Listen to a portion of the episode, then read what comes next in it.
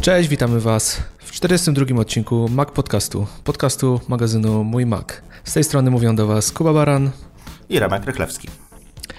Remek, dzisiaj trochę niestandardowo, pomijamy newsy, no ostatecznie nic ciekawego względnie nie działo się w naszym Apple'owym świecie, ale mamy dziś rozległy temat, ciekawy, no i jak się okazuje, no bo na pewno kojarzycie Remka jako tego gościa, którego MacBooki lubią zderzać się z wózkami, wózkami widłowymi. No i Remek też bardzo lubi testować przejściówki, wszelkie różne dziwne gadżety. Mm, ale jednego o nim nie wiecie. Jest gościem, który o hasłach chyba wie wszystko. Jak usiedliśmy do tego, żeby ten odcinek tutaj właśnie sobie nagrać dzisiaj, pod nieobecność Przemka, to stwierdziliśmy, no powiedziałem, może o hasłach. No, reakcja twoja, Remek, była bardzo optymistyczna. No tak, tak, tak. Trafiłeś jakby w temat, w którym troszkę, no można powiedzieć, że mam trochę hopla na tym punkcie, więc y, może uda się coś ciekawego y, słuchaczom sprzedać. No hasła to temat rozległy, no jak najbardziej na topie. No już powoli zaczynamy wychodzić, e, dochodzi do momentu, kiedy no hasła nie tylko nam, no już hasła powoli przestają nam wystarczać, no ale o tym za chwilę. Postanowiliśmy, że tu z Remkiem troszeczkę pojedziemy mm, od historii haseł komputerowych. E, mamy tutaj pewien ładny układ zrobiony, w którym chcemy Wam przedstawić te wszystkie informacje. Ten odcinek na pewno będzie mocno techniczny, geekowy. No mam nadzieję, że Wam się spodoba. Remek na pewno, jak będzie do pozytywny odzew, to będziemy kontynuować tą ideę, co? No, postaramy się wydania specjalne Mac Podcastu technologiczne typowo. Zobaczymy, co z tego wyjdzie. Jak nam Przemek tutaj nie będzie e, marudził, to, to, tak. to będziemy tutaj działać w tym temacie. No to zaczynamy. Słuchaj, no historia w ogóle haseł komputerowych. No ja pamiętam sytuację, ty jesteś troszkę starszy ode mnie, że w gruncie rzeczy jedyne hasło, jakie musiałem pamiętać, e, no to było hasło do mojego komputera. I pamiętam, że było to wyglądało troszeczkę na tej zasadzie, że owszem, ja zawsze miałem hasło do komputera, mimo że nawet nie był podłączony do internetu jeszcze wtedy. Mm, mało kto tak naprawdę był zainteresowany tym, żeby do niego usiąść, ale ja miałem to poczucie bezpieczeństwa, że jednak e, to hasło mam. No teraz ta sytuacja wygląda zgoła inaczej. No ale jakby nie patrzeć, kiedyś systemy pierwsze były jednoużytkownikowe, tak? Zgadza się. Pierwsze, pierwsze mainframe'y jak również pierwsze, pierwsze mikrokomputery, czyli generalnie coś, co się zaczęło w latach 50. zeszłego wieku. Y, no i powiedzmy do, do lat 80. Y, te systemy popularne nie wymagały haseł. Jeżeli chodzi o, o zastosowania takie bardziej korporacyjne, czy bardziej uniwersyteckie wtedy, no to jakby kontrola dostępu była na wejściu, no bo do komputera nie, człowiek nie miał dostępu, tylko był czytnik y, kart perforowanych, no i ten gościu, któremu Y, oddawało się te karty, bo też samemu ich nie można było wprowadzać. Był specjalny, specjalny do tego y, przeszkolony pracownik, który się tym zajmował. Y, on cię jakby weryfikował, czy, czy możesz mieć dostęp do sprzętu. Więc sam sprzęt był jednoużytkownikowy i, i nie, nie posiadał. Czyli mieliśmy, mie, mieliśmy tutaj, y, może to śmieszne, ale początki biometrii, tak? Pan strażnik sprawdzał, czy jesteś ty, tak. kogo zna. Więc no, tak, to już była biometria. Się. Wtedy nie było hasła, była tylko biometria, tak? I, no i karta perforowana. No tak, natomiast te komputery domowe, te 8-bitowce, 16-bitowe, y, raczej nie, nie, nie posiadały haseł, haseł do systemów. Y, sprawa się zaczęła komplikować, jak się pojawiły systemy wieloużytkownikowe, czyli nigdy nigdy nie ginący Unix. E, no i tam już trzeba było oprócz, oprócz, użytk- no oprócz nazwy użytkownika podać swoje hasło. Chociaż e, były też osoby takie, które, które bardzo mocno się sprzeciwiały temu. Tutaj znany, znany wielu Richard Stallman no, walczył, walczył z hasłami bardzo długo. A czym, on, a czym on to argumentował, tą swoją walkę z hasłami, pamiętasz? E, tak, że komputery powinny być dostępne dla wszystkich bez ograniczeń i, i nie, generalnie dla niego informacja prywatna była czymś złym. Generalnie dostęp do informacji dla, dla wszystkich. Mhm. Ale to e, chodziło o to, że wtedy jeszcze na komputerach nie przechowywano do, zbyt często informacji prywatnych, czy chodziło tylko właśnie o to, żeby wykorzystywać ich moc obliczeniową i że one nie powinny być zablokowane dostępem? Znaczy wiesz tam się już zaczęły pojawiać jak najbardziej y, dokumenty, znaczy to było środowisko akademickie, tak, więc no to jest troszeczkę inna, y, inna specyfika jakby, y, jakby działań, nie jest, to, nie jest to tak jak jesteśmy teraz przy, przyzwyczajeni do, do rynku korporacyjnego, gdzie no jakby no nie, nie potrafimy sobie właściwie wyobrazić życia, życia bez haseł, no bo co każdy może zobaczyć e, dostęp e, prezesa, listę płac e, księgowej czy, czy kadrowej, no, no troszeczkę nie bardzo. Natomiast no, w środowisku akademickim, no to pamiętajmy, że to były też powiedzmy lata 70., jeżeli dobrze pamiętam, no to to były trochę inne czasy. No na pewno środowisko, na pewno akademickie, no to też nie były jakieś dokumenty, które wymagałyby totalnego, mm, totalnej ochrony przed użytkownikami trzecimi, jakby to powiedzieć. No ale też y, jeżeli chodzi o właśnie pojawienie się haseł, to na pewno dla większości osób tym momentem był ten um, czas, kiedy pojawiły się właśnie systemy, które pozwalały na logowanie wielu użytkowników. Bo ty będziesz tutaj może mówił trochę bardziej technicznie, tak się umówmy, a ja będę mówił to z perspektywy, postawię się w perspektywie tego zwykłego użytkownika, no, żebyśmy no, też nie zanudzili tych, tych naszych słuchaczy, którzy po prostu nie siedzą w tym może zbyt głęboko. No ale właśnie wracając do tych systemów wieloużytkownikowych, no to taka sytuacja na przykład z domu, kiedy był jeden komputer, pojawiły się trzy osoby w domu, tak, i zaczęliśmy przechowywać tam nasze rozmowy, na przykład były jakieś czaty, cokolwiek, no to jednak już zaczęło nam zależeć na tym, żeby swój profil, swoje dane tym hasłem e, zabezpieczyć. I to chyba był właśnie ten pierwszy moment, kiedy zaczęliśmy stosować hasła, żeby chronić swoją prywatność, nawet w domu już wtedy, tak? Tak. Znaczy, no wtedy jeszcze komputerów w domach nie mieliśmy, natomiast, e, natomiast jak najbardziej tak. E, no i też, co warto, warto pamiętać, no to był czas również, kiedy powstał nasz internet, czyli jeszcze wtedy ARPANET, czyli te środowiska akademickie zaczęły się spinać razem.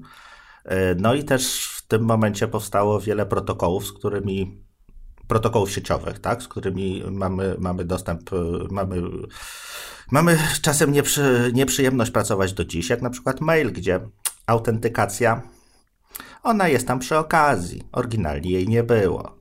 FTP, gdzie hasło idzie otwartym tekstem, no też jakby to nie, nie współgra do dzisiejszych standardów. No ale te, wtedy, te, wtedy, wtedy się rodziły te protokoły i i wiel, z wielu z nich dalej korzystamy.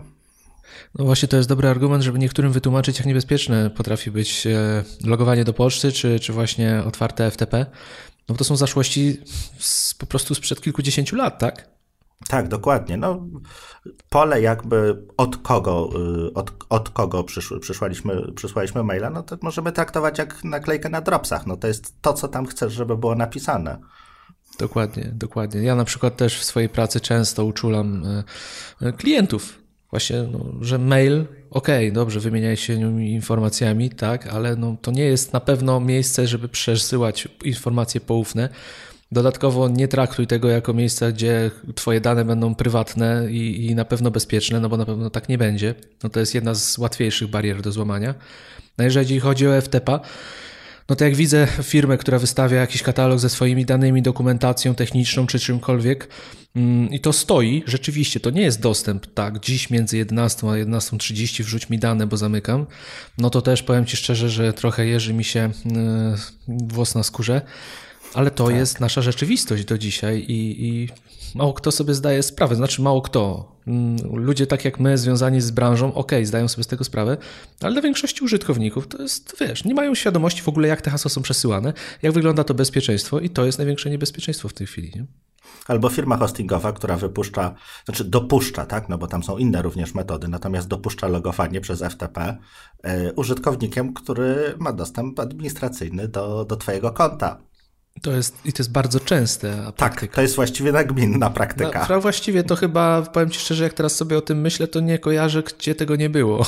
Tak, dokładnie. No ale no, to trzeba wiedzieć, że z tego nie można korzystać. No ale dobrze, troszeczkę wybiegliśmy, znaczy opowiedzieliśmy o historii, jakby dotarliśmy do y, dość tak szybko do, do czasów y, dzisiejszych, no ale może powiedzmy, jesteśmy przyzwyczajeni do hasła ale no nie samym hasłem możemy się uwierzytelnić, czy ładne słowo autentykować. Zgadza się. No tutaj e, oprócz hasła, no, każdy z nas chyba pamiętał w swoim życiu masę pinów, tak? Tak. Który też w gruncie rzeczy jest hasłem, jakby nie patrzeć. Jest to rodzaj hasła, dokładnie. Jest to coś, yy, hasła, tak, znaczy autentykację czy, czy logowanie możemy mm, podzielić jakby na trzy grupy, czyli coś, co wiesz, to jest hasło PIN, yy, coś, co masz, czyli to jest token. To brzmi tak bardzo dziwnie, natomiast e, jeśli się zastanowicie, to e, wiele banków oferuje kody SMS-owe, które są przesyłane na wasz telefon w momencie logowania czy jakiejś transakcji. Czy Apple do, do swojego Apple ID wprowadzało two-factor authentication, czy Google Twitter, Dropbox, Microsoft, generalnie wiele tych firm autentykuje przy pomocy właśnie jakiegoś tam kodu, który, który otrzymujemy. To jest nic innego jak prze, przerobienie waszego telefonu na token. Po prostu stwierdzamy, że posiadamy urządzenie, które, na które został wysłany ten SMS czy ta wiadomość. Ja tokeny kojarzę jeszcze w latach 90. Pamiętam, że mój ojciec korzystał z sieci firmowej, tak. zagranicznej firmy I tam właśnie do tego dostępu był dołączony token, gdzie trzeba było rzeczywiście autentykować się przez to urządzonko. Tego token fizyczny, urządzenie, taki mały bryloczek to był, który Z generowanym kluczem, tak. Tak, tak. no na pewno Sześć, Sześcioznakowe, tak, tak, tak, z napisem tak. RSA. Dokładnie, piękne. dokładnie tak było. Mnóstwo no i w sumie dzisiaj dla naszej wygody to telefony stały się naszymi tokenami i dostajemy te kody w postaci e, SMS-ów najczęściej. Mm. Aczkolwiek w biurach często jeszcze istnieje karta chipowa, która z jednej strony wpuszczacie, bo, bo, y, bo jest, to, y, jest to zintegrowane również z systemem dostępu do budynku, ale też pozwala się zalogować do, do komputera. Tak, zgadza się. To też jest dosyć popularne rozwiązanie cały czas jednak. Y, no i doszliśmy do czegoś, co się, co się robi ciekawe, czyli do biometrii, czyli coś, czym jesteś. Czyli tak, możemy się autentykować coś, czym wiesz, coś, co masz lub coś, czym jesteś. E, no i mamy wszelkiego typu mm, biometryczne, y, biometryczne mm, czujniki, jak na przykład znany, znany wszystkim odcisk palca, siatkówka oka, czy mniej popularne, natomiast y, bardzo bezpieczne kształt dłoni, geometria twarzy, to bardzo często przy, przy pomocy uwierzytelniania przez jakąś kamerkę lub coś, nad czym cały czas prają, trwają prace, natomiast e, no, jakby nie udało się tego na tyle jeszcze zautomatyzować. Tak? Do tego jest cały czas potrzebny człowiek, to jest test DNA, który mhm. też bardzo dobrze mówi, czy to jesteśmy my. Natomiast no, jest Chyba to na razie wręcz. kosztowne, tak, jest to na razie kosztowne, no i wymaga po prostu człowieka, który ten test wykona. Yy, ma to wiele zalet, bo no zawsze mamy to przy sobie, tak? No jesteśmy, jesteśmy, jesteśmy nierozerwalnie związani ze swoją siatkówką. E, znaczy, no oczywiście. No. Ja sobie przypominam te filmy akcji, gdzie wiesz, siatkówka na, wbita na długopis, e, gałka oczna, filmy akcji i przykładane do czytnika, to, to zawsze mnie to bawiło właśnie. To Jasne, no, tak naprawdę no, poza jakimiś takimi najbardziej prymitywnymi systemami, no to e, te urządzenia sprawdzają, czy jakby ten palec jest przypięty do kogoś żywego, tak? Czyli on musi mieć ciepły i on musi mieć jakiś puls.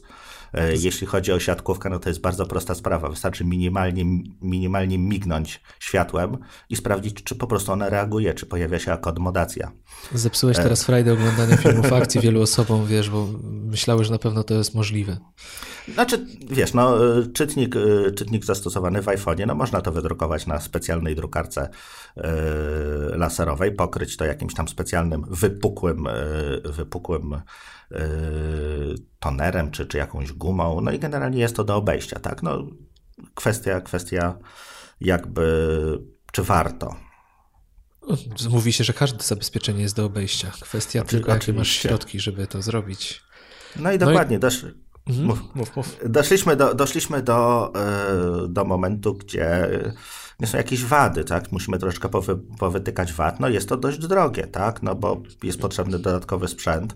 E, jak również e, drugą poważną wadą dla, dla niektórych jest to, że e, nie wiem dokładnie, jak to jest u nas, natomiast jeśli chodzi o, o, Stany Zjednoczone, to sąd nie może cię zmusić do ujawnienia hasła, no bo nie możesz zeznawać przeciwko samemu sobie, natomiast może cię zmusić do podania odcisku palca i w ten mm. sposób odblokowania telefonu. No i to jest właśnie jedna z największych wad. Jeszcze wracając do tego, że dodatkowy osprzęt jest potrzebny do tego, żeby z biometrii korzystać, bo nie jest to jeszcze tak rozpowszechnione może jak inne zabezpieczenia, no może poza odciskiem palca, gdzie rzeczywiście to już zostało wdrożone, to się pojawia w coraz większej ilości mm, urządzeń i co ciekawe, mm, to odcisk palca przeżywał swoją świetność, potem znikł, zniknął, a tak Apple tak naprawdę przywróciło jego świetność przez swoje Touch ID, bo pokazali, jak rzeczywiście można to zrobić sensownie, szybko i sprawnie, bo ja, mi się to zawsze kojarzyło z koszmarnymi rozwiązaniami, które działały wyjątkowo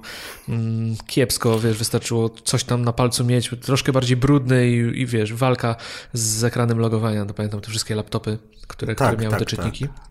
Znaczy wiesz, no, dotknąłeś też kolejnego raz, że to był czytnik przesuwany, czyli to był tak jak skaner. Tam była jedna linia, na którą po prostu trzeba było przesunąć palec i e, to nie było jakby tak jak, e, tak jak e, dla powiedzmy, żeby to łatwiej wyjaśnić, jak robisz zdjęcie przy pomocy aparatu cyfrowego, no to robisz zdjęcie całemu obrazowi, czyli masz siatkę pikseli w, w dwóch wymiarach, po prostu pojedynczo przelatujesz. Natomiast jeżeli skanujesz zdjęcie, no to jest po prostu jedna linijeczka czułych, e, czułych sensorów i ona po prostu przelatuje sobie przez zdjęcie mechanicznie. Tutaj tak samo y, trzeba było po prostu przesunąć palec, żeby, żeby to zadziałało. No, no nigdy nie będzie to tak dok dokładne jak, jak czytnik, gdzie po prostu przykładamy palec. A kolejną, kolejną sprawą, którą, która była jakby mm, słaba, jeśli chodzi o te o te czytniki, to było, że to było oparte o Windows i niestety te wszystkie hasła siedziały w rejestrze później. No co prawda były jakoś tam zabezpieczone, zahaszowane, natomiast no to było łatwe do wyciągnięcia. Dopiero później się pojawiły TPM-y, ale TPM też jest łatwo, znaczy w miarę łatwo można się do niego dostać. Zgadza się. No, tak jak mówiliśmy, wszystko ma swoje plusy i minusy. Jeżeli chodzi o wady, to zawsze, jeżeli chodzi o biometrię, no to może rzeczywiście siatkówka oka czy kształt dłoni e, nie jest zbyt prosty, żeby, e, żeby go złamać. Ale patrząc na to, nawet jesteś gdzieś na imprezie, tak? Leżysz, masz zabezpieczony telefon swoim odciskiem palca. Powiedzmy, że zaśniesz, no bo jesteś bardzo zmęczony, no jak to na imprezie. To co bywa na imprezie, oczywiście. Tak, możesz się zmęczyć, zachcieć się spać. W gruncie rzeczy ktoś bierze twój telefon, bierze twoją rękę i odblokowuje dostęp, tak? Zgadza się. No, znamy takie przypadki, gdzie dzieci odblokowywały telefony właśnie przy, przy pomocy palców śpiących rodziców. No, Dokładnie. Więc to jest banalnie proste, więc tutaj Zgadza trzeba też się. zachować tą czujność, bo mimo, że mówi się o tym, że ok, jak odblokowujesz palcem, to nikt nie przeczyta tego, co tam wbijasz, jaki kod, jaką sekwencję, czy jaki tam ten zygzak w Androidzie, który sobie mm, rysujesz na ekranie, ale jednak trzeba pilnować swoich palcy i i tutaj w sumie teraz zastanawiam się, czy jest możliwość, żeby to jakoś zablokować. Nie, chyba musiałbyś wyłączyć po prostu Touch ID. Nie można zrobić tak. żadnego two-factor. Więc o tym Zgadza warto się. pamiętać, że jeżeli sytuacja jest taka, że macie zagrożenie, że ktoś przez sen będzie chciał dostać się do waszego telefonu, to jest w stanie to zrobić i warto o tym e, pamiętać. Zgadza się. E, drugą metodą e, ustalenia y, opartego nie tyle jest, o, o czym jesteś, to jest behawiorystyka, czyli nie y, wygląd czy, czy, y, czy cechy, cechy nasze osobnicze, co zachowanie. No i tutaj najbardziej znanym jest podpis. Wszyscy, wszyscy znamy jeszcze z, z starych czasów, gdzie jeśli płaciliśmy kartą kredytową, to, to nie wpisywaliśmy PIN-u, tak? czy nie przykładaliśmy nie przykładaliśmy karty chipowej, tylko po prostu podpisywaliśmy się na, e, na rachunku. No, to była weryfikacja, bądź co bądź behawioralna, czyli naszego podpisu. E, też osoby, które, które twierdzą, że no podpis pchi, co to jest tam potropić, dobre systemy analizy podpisu nie analizują tylko i wyłącznie tego, co, y, co widnieje na kartce, czyli, czyli tak jakby zdjęcia tego, tylko również y, to, co robimy z ręką w czasie pisania, gdzie przyspieszamy, jak podnosimy oraz y, pod jakim kątem jest długopis. Czyli mamy tutaj do czynienia tak naprawdę z cyfrową grafolog grafologiem cyfrowym, który weryfikuje nas. Tak, całkiem, całkiem automatycznie. Y, no są systemy, które, które coś takiego, takiego rozpoznają. No to są ciężkie, ciężkie tysiące dolarów, natomiast y, jeżeli ktoś by, ktoś by chciał, to jak najbardziej. Równie dobrym y, sposobem na rozpoznawanie jest rozpoznawanie głosu, jest bicie serca, chód, czy nawet y, jakby się głębiej zastanowić, to można te po, połączenie kropek z Androidem zrobić y, troszeczkę inteligentniej niż jest, no bo też y, wzór wzorem, natomiast to, co, to z jaką prędkością, czy gdzie się zatrzymujemy, też jest jakby osobnicze, czyli, czyli też to w jakiś tam sposób może, może weryfikować, czy, to, czy my to jesteśmy naprawdę my. No to tutaj właśnie to jest ciekawe, że rzeczywiście to połączenie z kropek, niewykorzystany potencjał, bo tam przyspieszenie, zwolnienie to było naprawdę duże, duży dodatek do tego zabezpieczenia. E, ale jeżeli to, co mówiłeś wcześniej, czyli bicie serca, to rzeczywiście trudne wydaje mi się do złamania może być. E, chociaż e, nie wiem, jak to jest mierzone. Ty spotkałeś się z takim systemem, który to sprawdzał, czy... Nie, nie, nie, nie. Natomiast wiem, że takowe istnieją. To znaczy A, w, sensie, w sensie jakby dostępu do budynku nawet. Aha, to jest, jeżeli... ono, ono mierzy EKG mhm przy, przy, przy, w momencie tam zetknięcia tam z, jakąś, z, jakimś tam, z jakąś tam płytką czy, czy czymś i, i wtedy jest to sprawdzane. Nie chodzi o konkretną częstotliwość, tylko o wzór. Każde serce jest unikalne, no i ten wzór, który, który pojawia się na, yy, na EEG, to, to po prostu widać. Mhm. A jeżeli chodzi o chód, to widziałeś takie też rozwiązania, czy nie? Nie, nie, nie. nie. To no tutaj też... podejrzewam, że to chyba kamery raczej rejestrują sposób poruszania tak. się. Tak, tak. No to jest e... też, to, też to jest to dla nas... Yy dla nas y, unikalne. Również to no pod, warunkiem, pod warunkiem, że to e, monitoruje jakieś naprawdę e, delikatne elementy, które nas wyróżniają, jeżeli chodzi o chód, to rzeczywiście może da się oszukać taki system, ale wydaje mi się, że chyba z tych, co tutaj wspominałeś, najłatwiejszy jest głos, no bo jednak można głos zarejestrować tak. i go po prostu e, włączyć, chociaż chyba, że też jest to możliwe do zweryfikowania, chociaż wątpię, bo wysokiej jakości nagrania raczej jest nie do rozróżnienia. Więc tutaj myślę, że nie ma takiej możliwości. No ale zawsze ale... może to być challenge in post, czyli yy, możesz zostać poproszony o powiedzenie jakiegoś konkretnego zdania przez system. A rzeczywiście, a możliwości jest jednak wiele. Jeżeli zna cały słownik języka polskiego, to może powiedzieć coś zupełnie abstrakcyjnego, żebyś powtórzył. Kwestia, czy to zapamiętasz tak naprawdę. Tak jest. Nawet wystarczą cztery słowa i myślę, że słownik by wystarczył, żeby wygenerować. Kiedyś można to policzyć, ile by tych, tych możliwości Zgadza było. się. Znaczy wiesz, jeżeli podejdziemy bardziej pod science fiction, to nawet kwestia wpisywania hasła, tak? Y, z jaką prędkością to robimy, jakie odstępy pomiędzy, pomiędzy literami. Yy licząc to, mierząc to bardzo dokładnie w czasie, też jest to, też jest to możliwe do sprawdzenia behawioralnie, czy to jesteśmy my. No tutaj mamy, wiesz co, mała, mała mm, weryfikacja behawioralna jest na przykład w iOSie, tak? Bo e, jest zabezpieczenie, które nie pozwala wpisywać hasła, jeżeli je wpi- wklepujesz, powiedzmy, czy tam elektronicznie je wrzucasz, nie możesz tego robić zbyt szybko, bo on to weryfikuje po prostu, że nie jesteś w stanie tego fizycznie zrobić, więc od razu blokuje system. Więc mamy tutaj małe, e, małe zabezpieczenie behawioralne, jakby nie patrzeć, więc Apple jak zwykle rządzi, tak. E, to co, Premek, jedziemy dalej?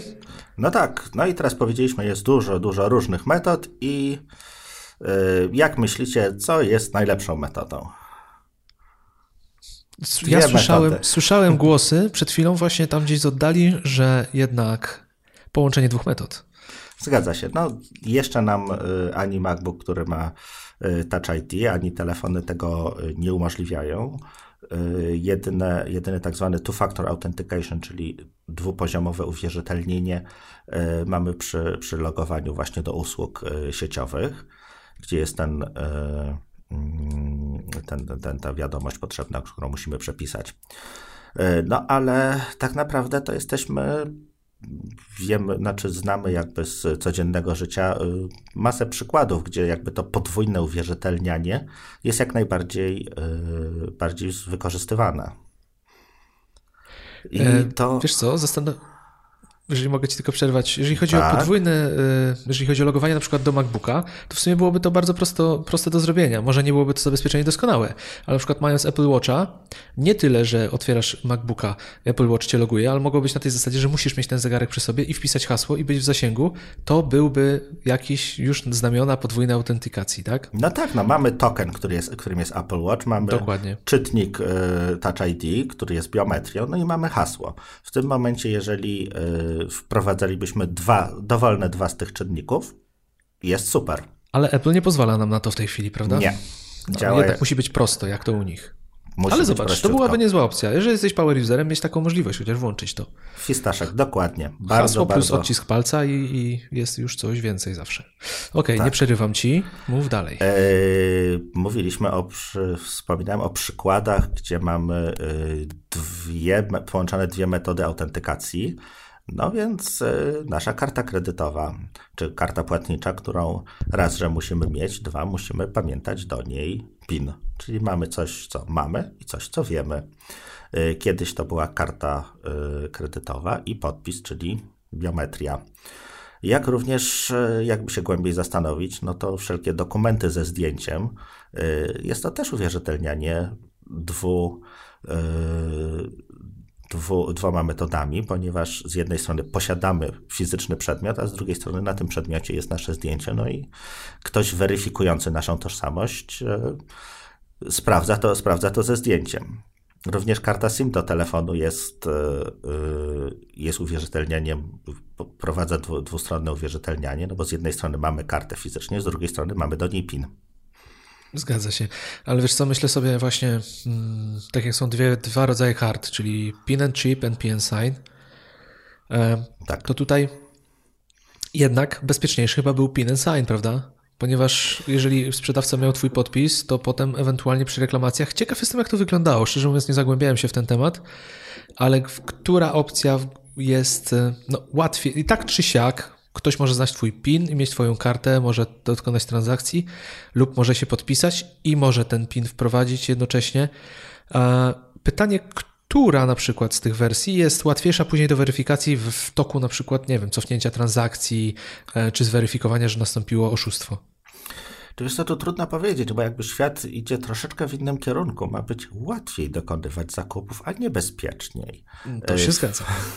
Wpisywanie, e, wpis, podpisywanie się, no to było czasochłodne. A z drugiej strony pamiętaj, żeby ktoś rzeczywiście na, patrzył na ten podpis, porównywał z kartą? Bardzo rzadko, ale zdarzyło mi się to. No. I to, i to dokładnie, no to, to no było, natomiast było to średnio, średnio jakby, jakby używane. Natomiast warto, warto też wspomnieć, że jest to dość częste w Stanach i tam jest chip and sign, ponieważ, nie, PIN, y, oni nie mają y, czytników kart chipowych, tak, czyli jest PIN and sign, czyli trzeba wpisać PIN i się podpisać, i się podpisać tak. Mhm. Y, no bo jakby nie, u nich troszeczkę, troszeczkę inaczej ta, ta, ta ewolucja, ewolucja idzie i y, do chipów, chipy tam się chyba pojawiły jakiś rok czy dwa lata temu, tak masowo, masowo jakby spotykane. Y, no, dobrym też, też jakby bezpiecznym jest y, metodą płatności jest Apple Pay, gdzie jest to oparte jakby o tej samej, o, te, o tą samą strukturę E, sieciową, jeśli chodzi o, o transakcje e, kart kredytowych, natomiast za każdym razem mamy generowany jakby nowy unik, znaczy nie on jest do końca unikalny, natomiast jest to nowy numer karty kredytowej, więc w tym momencie sprzedawca nie może jakby namierzyć, że dzisiaj kupujemy, kupujemy marchewkę, a wczoraj kupowaliśmy jabłka. Jakby nie patrzeć, no u nas y, bardzo popularny jest teraz po prostu PayPass, y, który jest najprostszy i, i, mimo, i do tych 50 zł rzeczywiście można zaszaleć, jak się taką kartę znajdzie. Y, ale to w gruncie rzeczy jest mega popularne w Polsce, a na zachodzie wcale nie do końca. Zgadza się. No, Amerykanie oczywiście e, wymyśli, wymyślili e, nazwę na obejście tego systemu. To jest tak zwany bad paying. Dobra. Czyli jeżeli ktoś e, dokonuje transakcji e, bez, bez wyjmowania twojej karty z kieszeni, co się niestety też zdarza. No tutaj jest ta granica 50 zł, no ale ile tych latę możemy po drodze do pracy jakby zasponsorować, to jest inna sprawa. Dokładnie, dokładnie. E, także jaki jest tego wniosek? Jeżeli macie gdziekolwiek możliwość, to jednak trzeba i powinno się szukać możliwości połączenia dwóch metod autentykacji, czyli two-factor authentication. E, I większość największych portali e, i usług ma taką możliwość. Ty, Romek, na pewno masz skonfigurowany two-factor authentication tam, Chyba gdzie wszędzie, tak. E, a zdarzyło ci się na przykład, że rzeczywiście dostałeś informację, że ktoś próbuje się zalogować na twoje konto? Nie.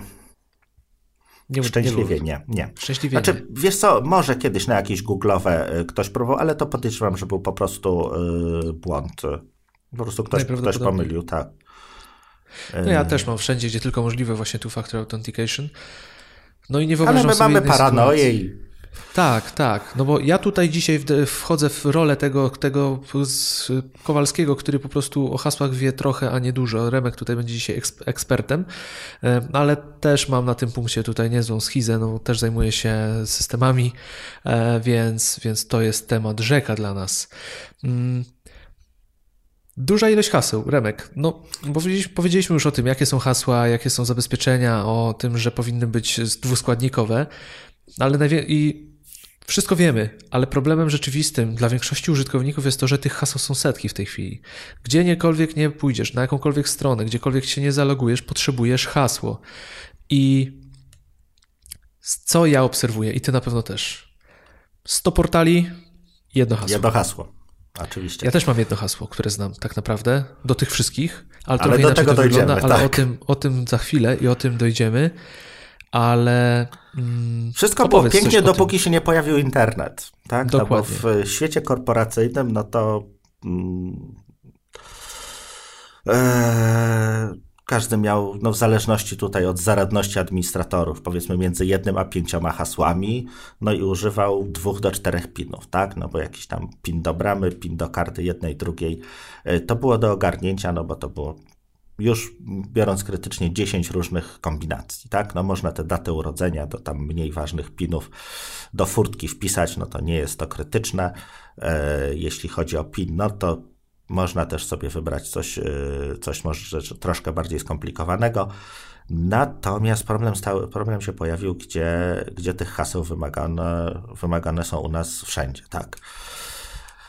No i niestety dobrze, żeby te hasła były różne. Mm, dlaczego? Mm, te hasła powinny być różne.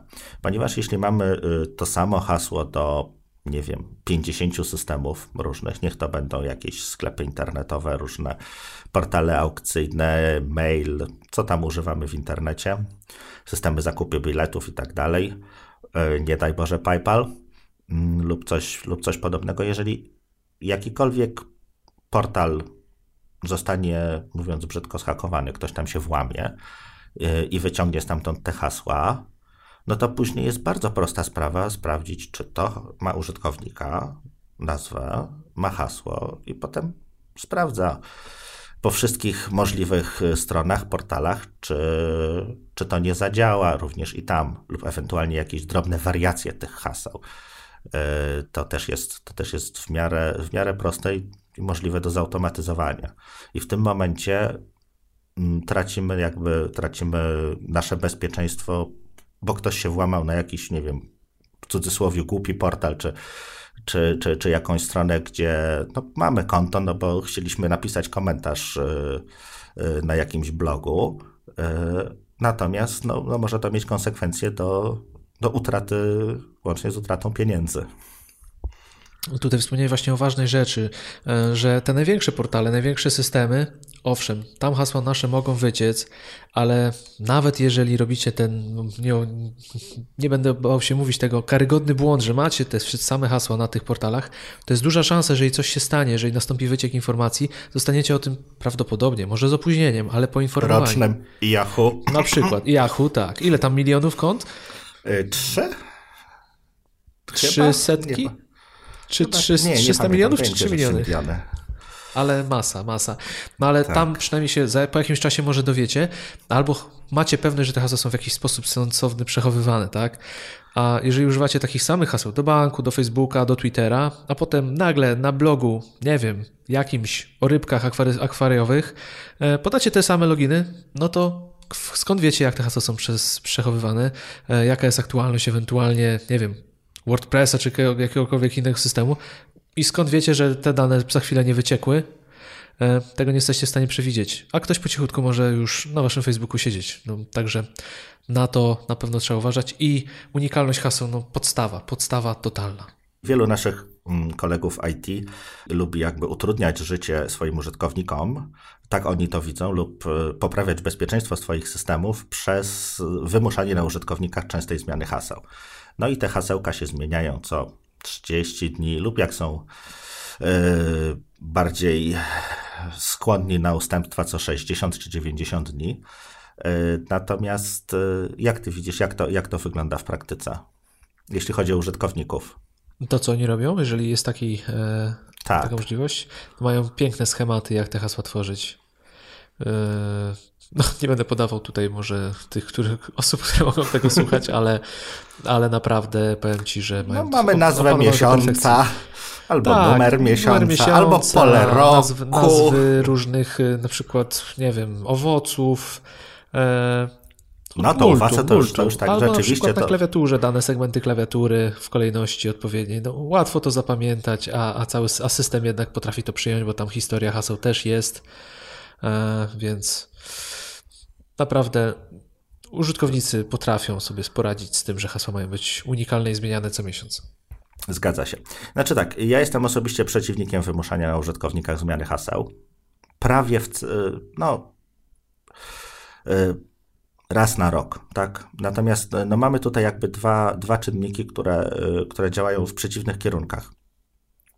Jeśli będziemy wymuszali na użytkownikach zbyt częste zmiany haseł, to nastąpi to, co wspominaliśmy, czyli trywializacja, czyli będziemy mieli wiosna 2016, zima 2017, yy, kwiecień 2016, nazwa firmy, tak? Yy, no bo nikt nie lubi chodzić do informatyka i mówić, e, pana, zapomniałem hasła. To jest tak samo, jak się mówiło, panie, jestem nieprzygotowany. No nikt tego nie lubi, no bo to jest ścieżka wstydu. Zwłaszcza informatyk. Zgadza się. Ale to jest podwójny wstyd, jak informatyk zapomni hasła. Nie wiem, czy tak, ci się zdarzyło. Bo mi tak. Ale. E, znaczy, no, na szczęście do systemów, gdzie nie ja administrowałem, no bo e, tam, gdzie, tam, gdzie ja bym administrował, na to coś takiego sobie nie pozwalam. Natomiast, no, administrując wieloma systemami i, i, i często no, nie muszę się tam logować e, nawet całymi tygodniami, no to jednak czasem zdarzy się, zdarzy się to y, zapomnieć o tym. No, jest to wstyd podwójny, jak, jak się prosi o resetowanie hasła, będąc informatykiem, ale trudno.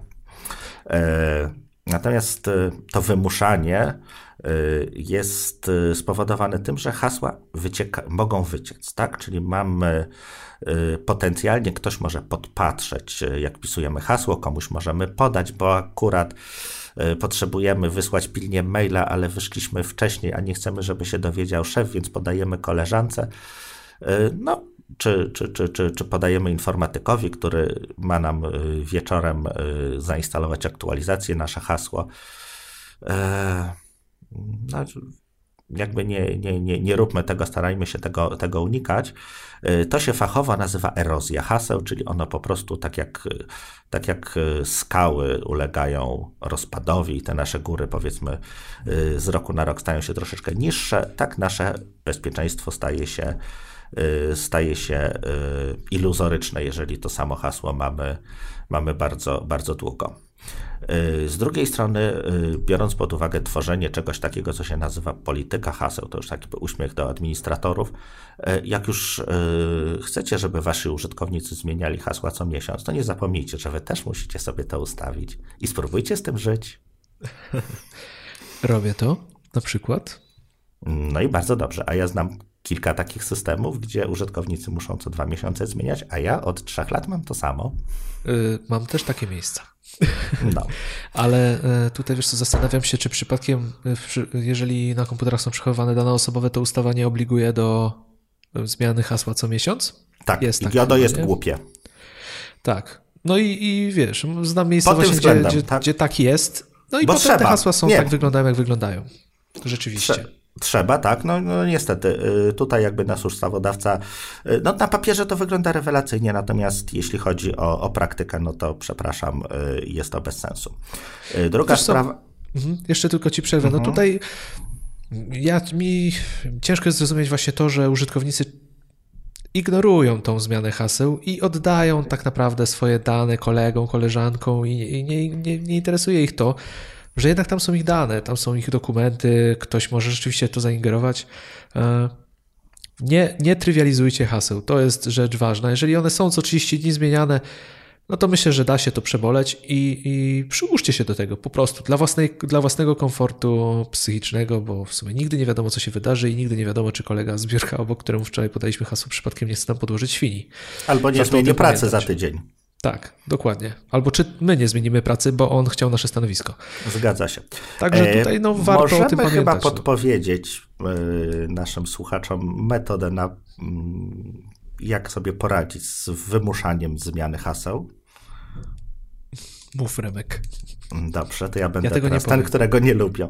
No pamięta, znaczy system oczywiście pamięta wasze hasła. Pamięta wasze ostatnie hasło, przedostatnie, 20 wstecz, ale nie 21.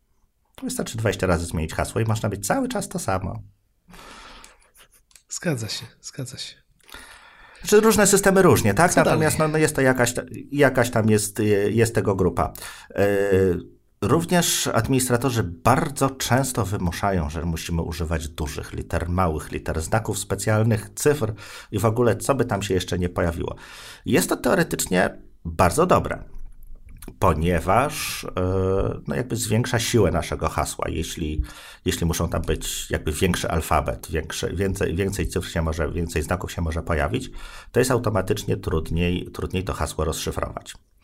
Natomiast ten key ma również dwa końce, bo zaczyna nas w tym momencie gryźć takie coś, co się nazywa entropia. E, znowu ładne, trudne słowo. Jest to jakby średnia ilość informacji. Przeczytam z Wikipedii, nie będę się wymądrzał. Czytaj, tak. Średnia ilość informacji przypadająca na pojedynczą wiadomość ze źródła informacji. Innymi słowy, jest to średnia wiążona informacji niesionej przez pojedynczą wiadomość, i na tym możemy zakończyć, czyli jest to jakby stopień skomplikowania dla nas mówiąc. Czyli jakie jest prawdopodobieństwo, że jeżeli pierwszą literą jest A, to jakie jest prawdopodobieństwo, że drugą będzie B.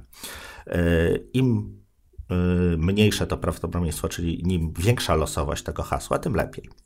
E, no a jeśli wprowadzamy wymogi, że hasło musi mieć 8 znaków, musi mieć znaki specjalne i duże litery, no to nie wiem, dwa, dwie duże litery, jeden znak specjalny, trzy małe litery i, i osiem znaków, no to automatycznie komuś, kto y, próbuje się włamać metodą brute force i zna przepis, który, który wymyślił administrator, no to jest jakby było łatwiej, bo nie musi sprawdzać zna, y, haseł, gdzie występują cztery duże litery.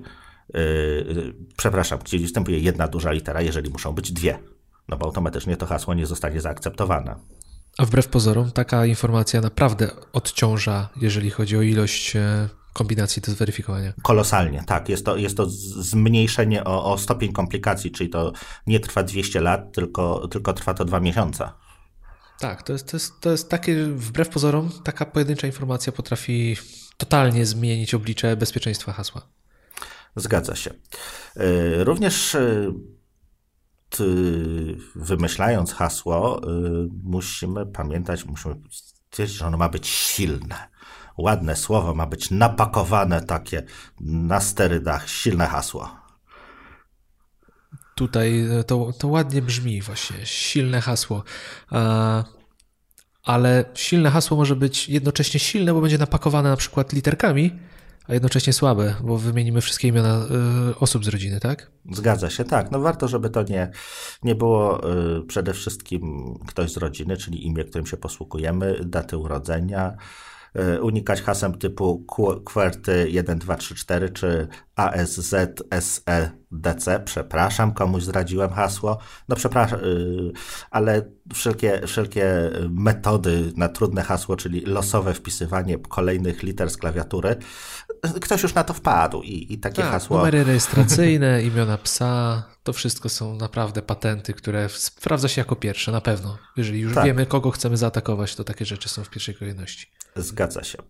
E, warto też e, tworząc hasło, e, z jednej strony, żeby ono było jak najdłuższe, jak najbardziej skomplikowane, no ale nie wszyscy, nie wszyscy na to pozwalają, bo niektóre systemy Microsoft Office 365 e, pozwala na przykład na użycie tylko 16-znakowego hasła.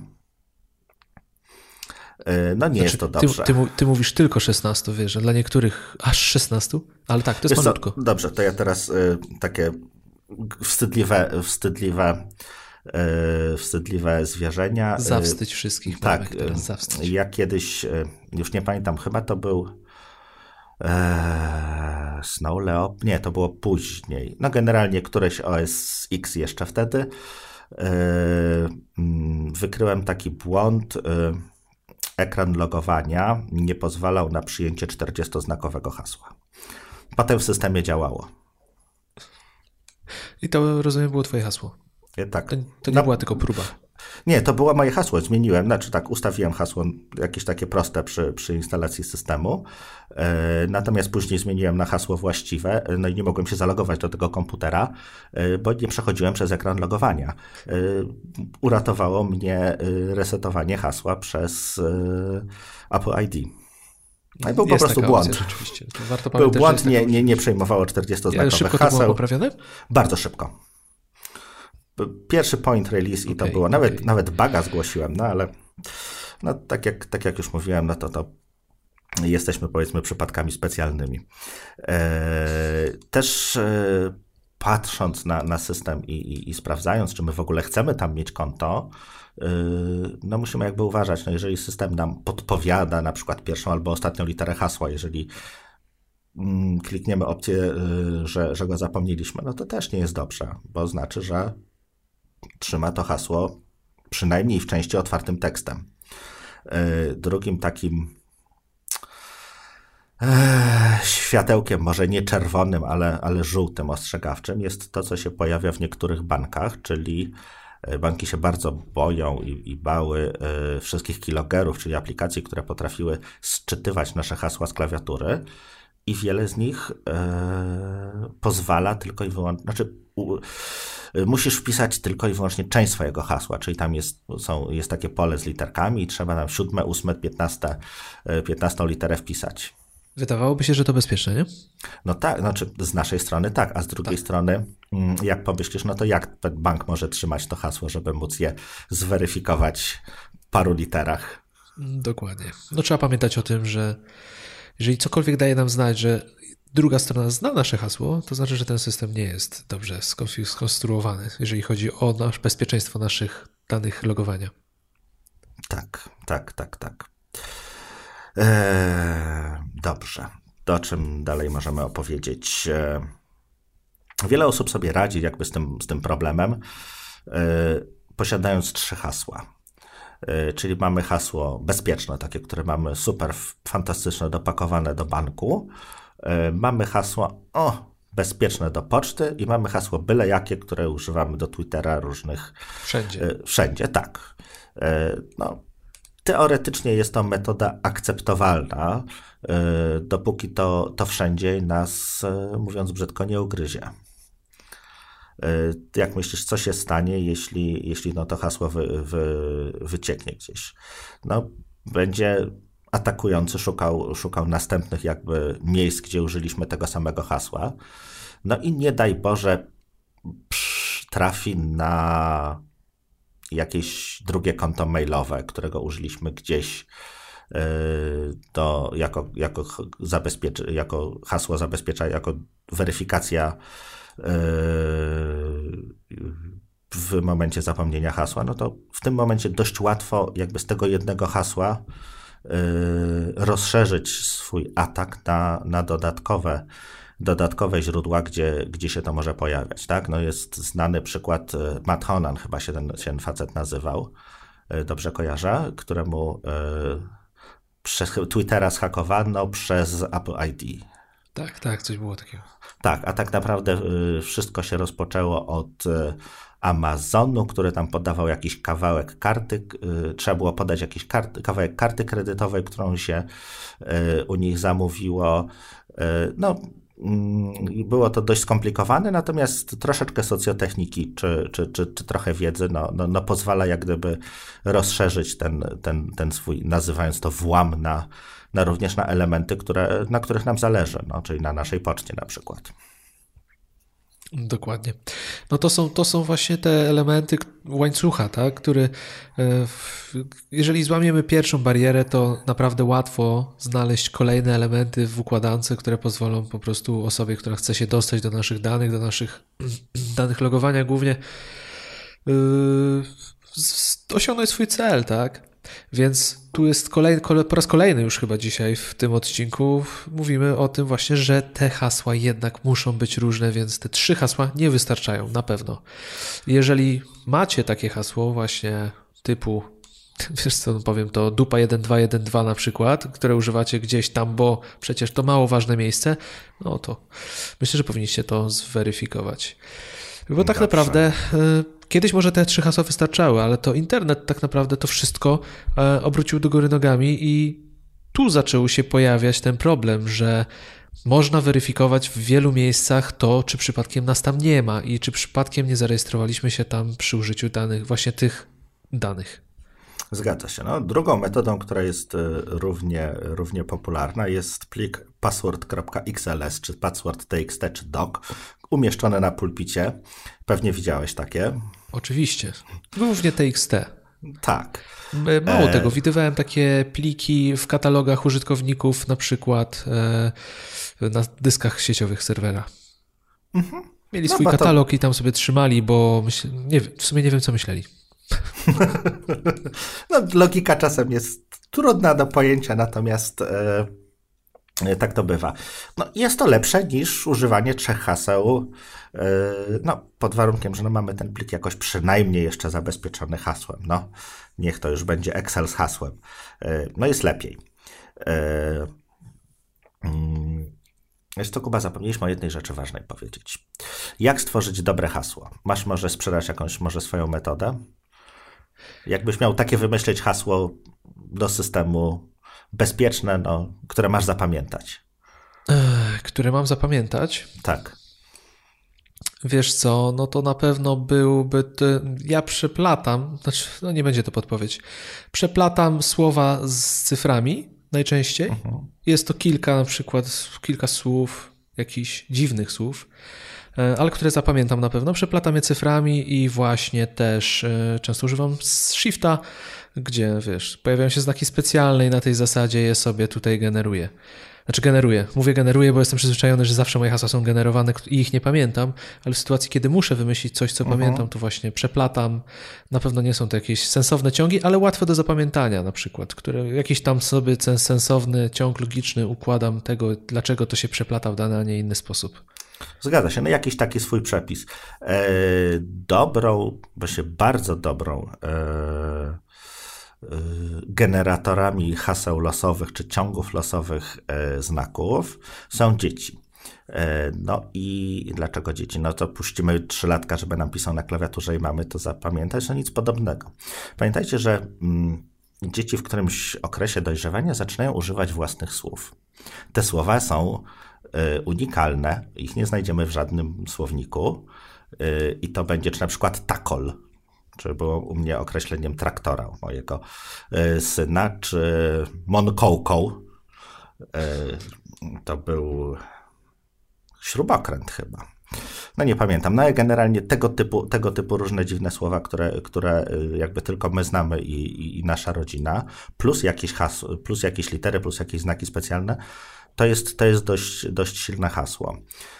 Możemy też, nie wiem, otworzyć Harry'ego Pottera na stronie 78 i przepisać y, pierwsze litery z siódmej linijki. To będzie też całkiem bezpieczne hasło. Natomiast, no, jakby trudniejsze do zapamiętania, ale w miarę łatwe do odzyskania później. Yy, czy to będzie ulubiona jakaś piosenka, no to już słabo, bo te piosenek, piosenek jest mało i te pierwsze litery tych piosenek trochę nie, nie, nie, nie, będą, nie będą dobre. Natomiast możemy sobie, y, możemy sobie, patrząc na klawiaturę, potraktować, nie wiem, małpę jako kotka i napisać wlazł małpa na płotek i zamiast płotka napisać cztery jedynki. Y, jest to też proste coś do zapamiętania dla nas, natomiast no nie jest to oczywiste dla, dla kogoś, kto, y, kto będzie sobie próbował to hasło w jakiś tam sposób y, odgadnąć. Czyli abstrakcyjne wyrażenie, które po prostu zapada wam w pamięć, także to, to, to, to najlepsza chyba metoda, jaką możecie znaleźć, jeżeli musicie rzeczywiście to zrobić. No a jak robisz Remek? Ja generuję po prostu hasła. Już jesteśmy przy tym, jak tworzyć te hasła. No ja po prostu je generuję, ale o tym jeszcze będziemy rozmawiać, bo do tego są odpowiednie aplikacje. Tak. Ale, ale ja po prostu haseł nie pamiętam. Wiesz to ja akurat kilka haseł, y, kilka haseł tam powiedzmy 10-15 do różnych no nie, systemów, no tak, do których tak, się muszę, też muszę, muszę logować, no to co jakiś czas tam y, je zmieniam, pamiętam, mam tam jakiś, jakąś tam swoją metodę y, mniej więcej na, na ogarnięcie tego, żeby rzadko je zapominać. Natomiast no jeśli chodzi o internet, oczywiście wszystkie hasła generujemy, do tego przejdziemy dalej, bo to jest jakby coś, co, coś, co, coś, czego jesteśmy, można nawet powiedzieć, wyznawcami chyba, Kubo. E, ale możemy się też posłużyć pośrednikami, tak? Czyli tak. E, jest kilka, e, kilka rozwiązań. Na przykład dość popularnym jest było przynajmniej kiedyś OpenID. Znaczy wiesz co, może, może zanim o tych mhm. poszczególnych, to żeby rozjaśnić czym jest tak. pośredniczenie w hasłach dla użytkowników, to na przykład to, kiedy logujecie się na portalach przy użyciu poświadczeń przez Facebooka, tak? Remek, dobrze mówię. Tak, zgadza się. Zgadza się, czy to będzie Facebook, czy to będzie Twitter, czy to będzie Google, czy to będzie konto Microsoftu. Yy, jakby idea jest taka, że zamiast tworzyć sobie dodatkowe hasło do tego przysłowiowego portalu akwarystycznego, y, pozdrawiamy wszystkie oczywiście, y, których nie znamy, y, to, to zamiast się tam logować z jakimś unikalnym hasłem, no to, to przekazujemy to, to jakby firmie czy, czy, czy jakiejś instytucji trzeciej. E, dlaczego mówię instytucji? No bo powstało coś, co się, coś, co się nazywało OpenID. To rzeczywiście było tam konsorcjum wielu, wielu, wielu firm, w tym AOL-u, Facebooka, e, kto tam jeszcze był? E, Google, Amazon, Novel, kiedyś moja ulubiona firma, VeriSign, WordPress, Yahoo, generalnie masę, masę firm. Natomiast no to troszeczkę, troszeczkę jakby umarło y, śmiercią, śmiercią naturalną, ponieważ y, nie spotkało się to zbyt dużym przyjęciem, jak również y, pojawił się OAuth, czyli jakby protokół troszeczkę konkurencyjny. Jest to też standard uwierzytelnienia, jest przy okazji trochę bezpieczniejszy, no ale to już nie, nie wnikajmy w szczegóły. No i to jest właśnie to co, to, co, to, co znamy jako logowanie przez Twittera, Facebooka, czy, czy konto Google'owe, czy Microsoftowe. No właśnie o aut się przyjął, tak? On chyba najbardziej w tej chwili jest popularny i rzeczywiście te, te usługi najbardziej popularne korzystają z niego e, w swoim działaniu. Tak. A ty, Kuba, z tego korzystasz e, gdziekolwiek? Unikam tego bardzo mocno. A czemu? Unikam tego, ponieważ chyba najczęściej możliwość jest logowania się przy użyciu Facebooka. Tak. I mam awersję do Facebooka po prostu. To jest mhm. temat na dłuższą rozmowę. Dlaczego? Ale na pewno nie chcę, żeby poświadczenia moje w jakikolwiek sposób były serwowane przez Facebooka albo obsługiwane przez, przez serwery facebookowe. Także unikam. Ja unikam. No i z samego założenia takiego, że nie chcę też łączyć e, wszystkich miejsc ze sobą, żeby to też nie był jeden łańcuszek powiązań, a jednak są to zupełnie osobne, osobne poświadczenia. No bo tak, no bo któregoś pięknego dnia możesz powiedzieć dość, Mark Zuckerberg, koniec, kasuję konto, wkurzyłeś mnie, nie podoba mi się polityka. Tak.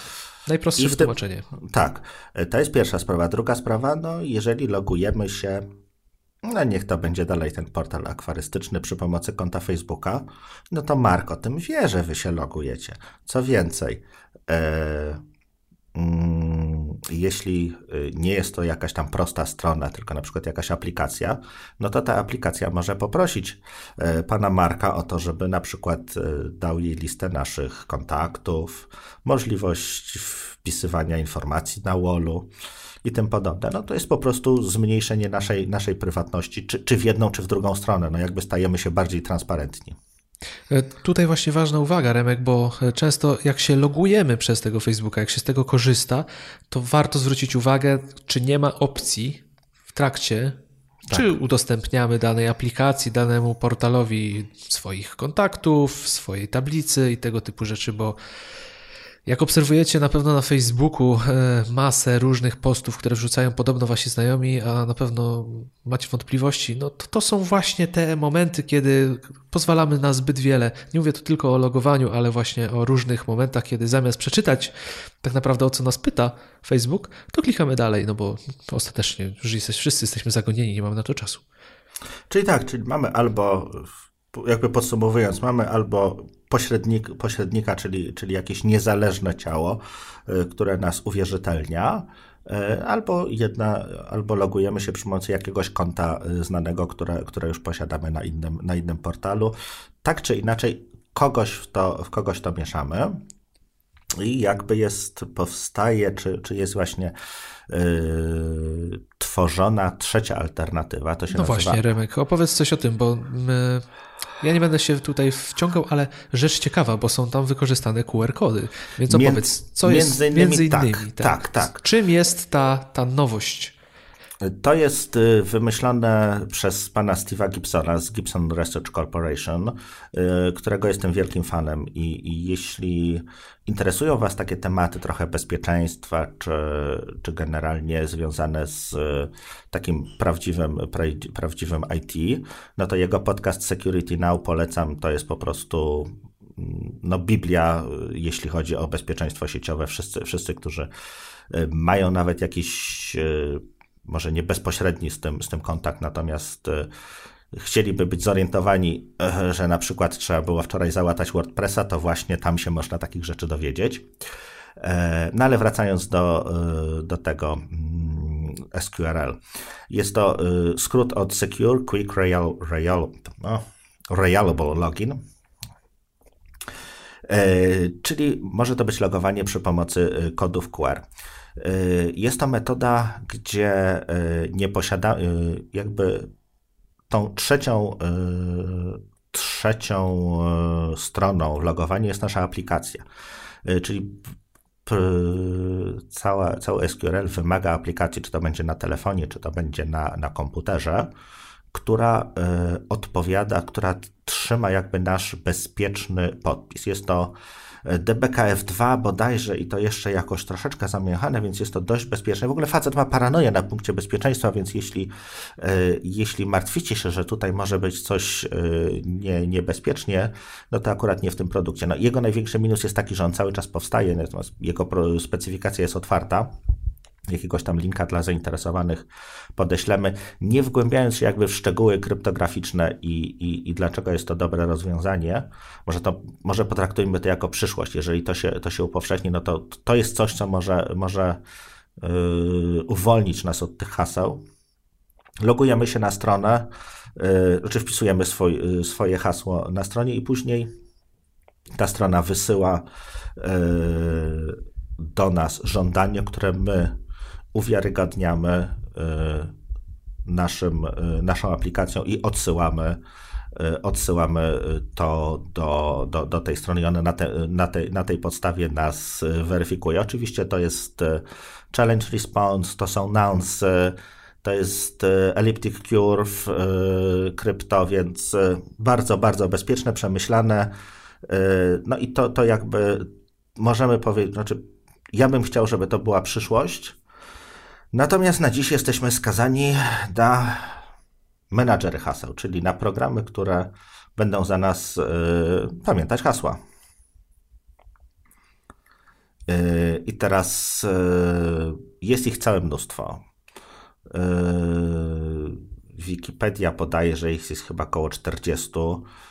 Najróżniejsze, ale z takich, które jakby wybijają się i są warte polecenia. To jest LastPass, y, który jest multiplatformowy, natomiast on działa w oparciu o JavaScript, upraszczając sprawę, oparcie, działa w oparciu o JavaScript w przeglądarce. To jest bezpieczne rozwiązanie, natomiast ja nie jestem wielkim fanem JavaScriptu. I, i mimo tego, że LastPass jest jak najbardziej mm, dobrym rozwiązaniem, i bezpiecznym. No, pomijając może to, że ostatnio y, zmienił właściciela, no ale y, LogMeIn to wcale nie jest taka zła firma. Ja, ja lubię, lubiłem kiedyś tą firmę, mieli fajne rozwiązania, potem zmienili politykę dosyć mocno i tak, staliśmy się. Tak, tak, zgadza się. No i tutaj właśnie istnieje też w community nasze, czyli, czyli nasza, wspól, nasza, nasza, nasza, nasza wspólnota troszeczkę się boi, że jakby sytuacja się powtórzy i, i też polityka się trochę zmieni, czyli, czyli ten, ten LastPass przestanie być tak dobrym rozwiązaniem z racji, z racji zmiany, zmiany, zmian licencyjnych jakichś. No i dla nas nasz ulubiony i, i, i wybrany przez nas e, One Password. Dokładnie. Ale myślę, Remek, że One Password poświęcimy chyba kolejny, jeżeli nie kolejny, to jeden z kolejnych odcinków, no bo to jest temat rzeka, tak? Tutaj też warto o tym powiedzieć, no bo ja znam masę osób, które wiedzą, co to jest One Password, albo go jeszcze nie kupiły, bo trochę się obawiają, nie do końca rozumieją, o co chodzi, e, więc to jest rzecz, o której na pewno warto pogadać.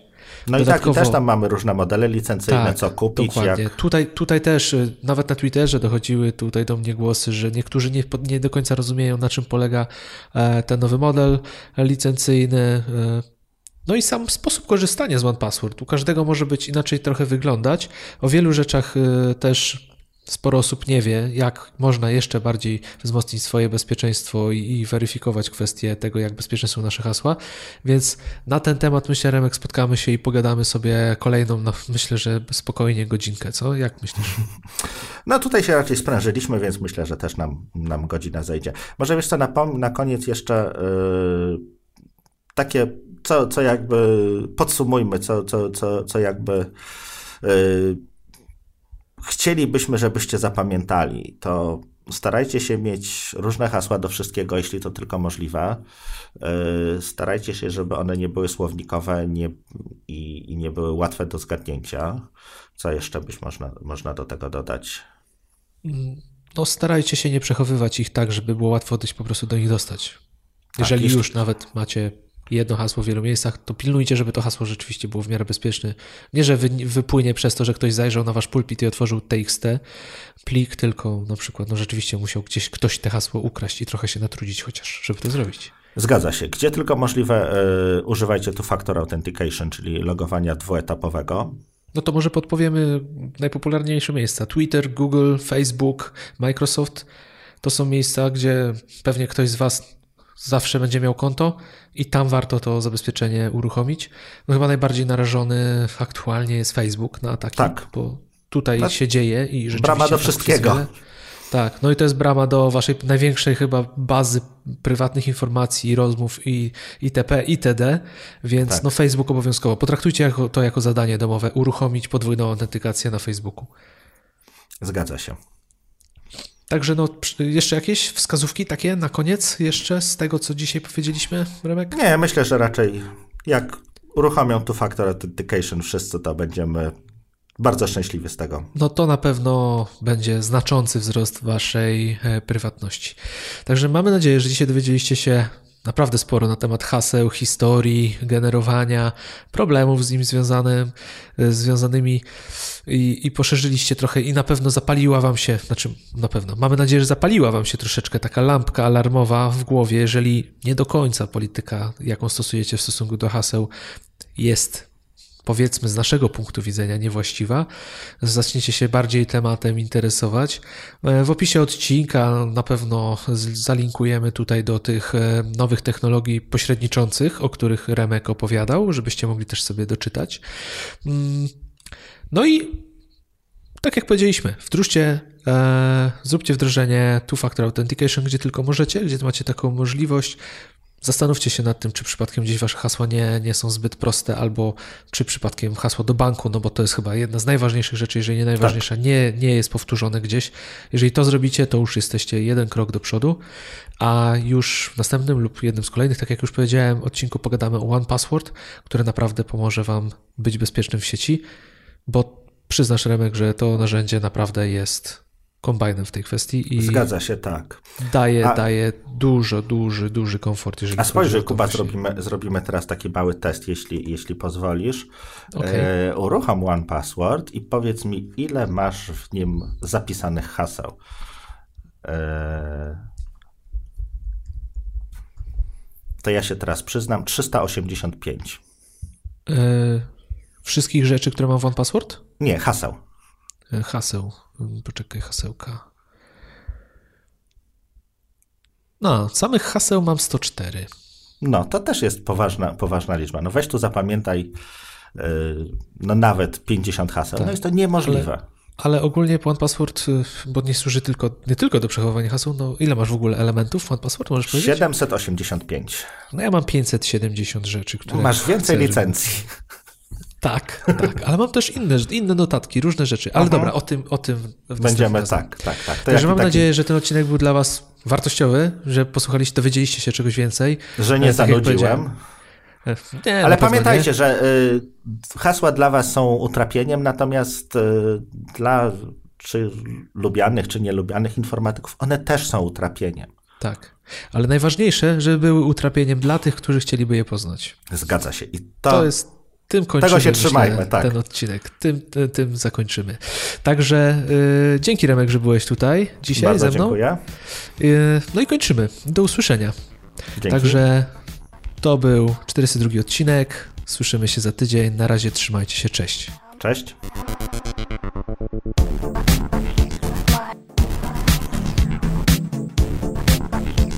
um,